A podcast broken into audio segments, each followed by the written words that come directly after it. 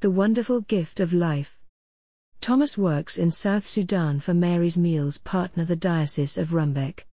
He explains how he gained courage and strength from a visit to a school receiving Mary's Meals. This is a picture of me on my first field visit to a school receiving Mary's Meals.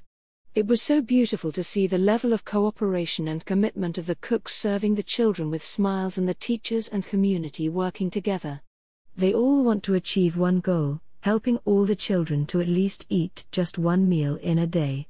Their work has given me courage, and has strengthened me too. Eating together and sharing their food will change the lives of these children, they will definitely grow up as friends and colleagues. They will one day support each other and see themselves as one people to develop South Sudan. The children now learn and grow. Before Mary's meals came, I was seeing many malnourished and physically weak children going to school and not learning. Schools were so quiet, there were no activities. These days you can hear singing, dancing, and sport. Mary's Meals has changed many of our schools and communities. We are so grateful for this wonderful gift of life. Brought to you by Audio Harvest.